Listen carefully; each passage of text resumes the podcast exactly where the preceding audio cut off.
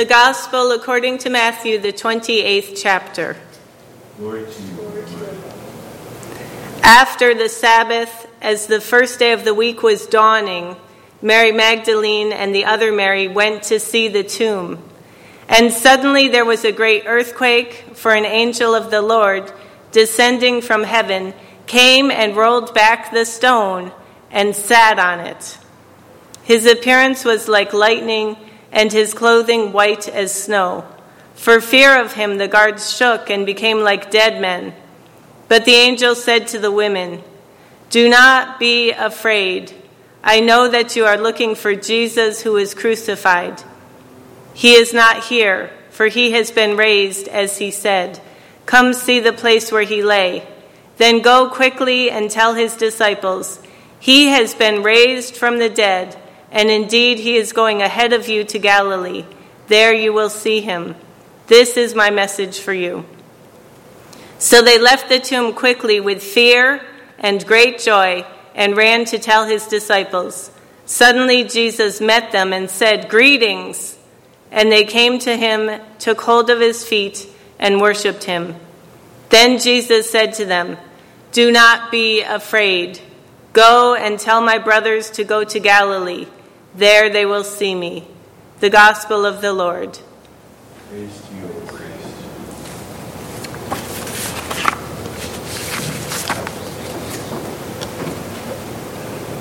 Christ is risen. Alleluia. Easter 2020 will always stand out for us for the rest of our lives.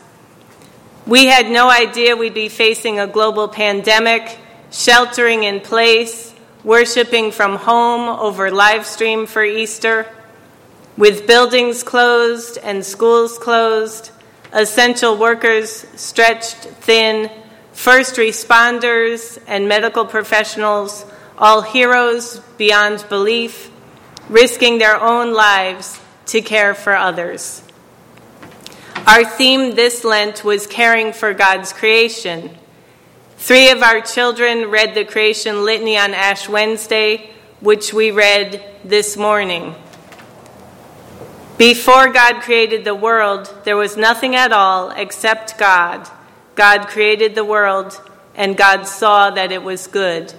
That's the passage from the children's Bible called Sparks about the story of creation. And that's where we began Lent, 40 days plus Sundays ago on Ash Wednesday. Even during this global pandemic, we still see the goodness of God's creation. Clear blue sky where smog had been. Maybe you saw the pictures online about places in India where it had been so clouded with smog, but now with everyone sheltering in place, the smog has lifted, and you can see God's clear blue sky.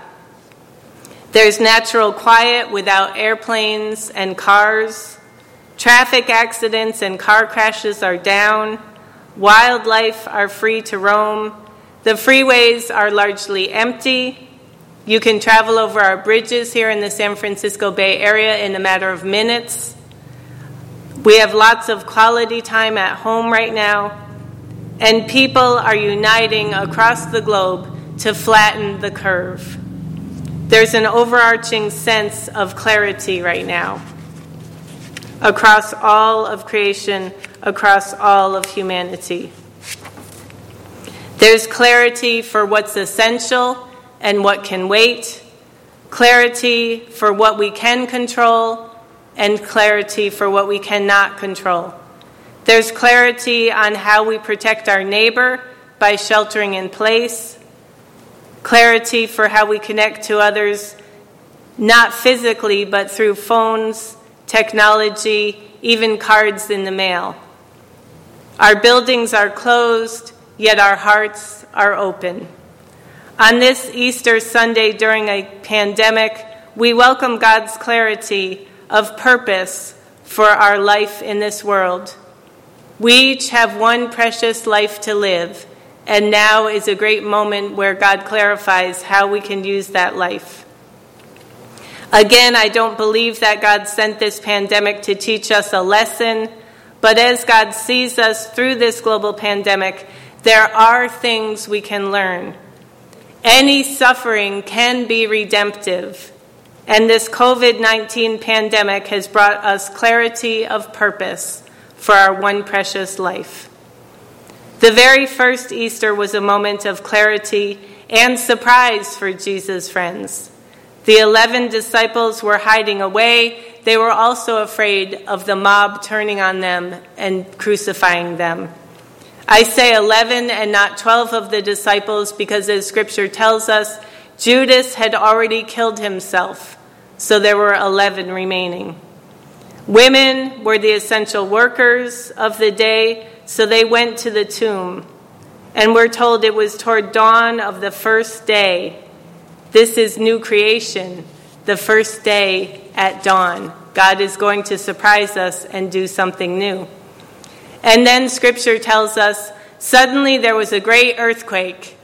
Okay, we're in California. We're going to skip over that part. We don't want to think about earthquakes right now.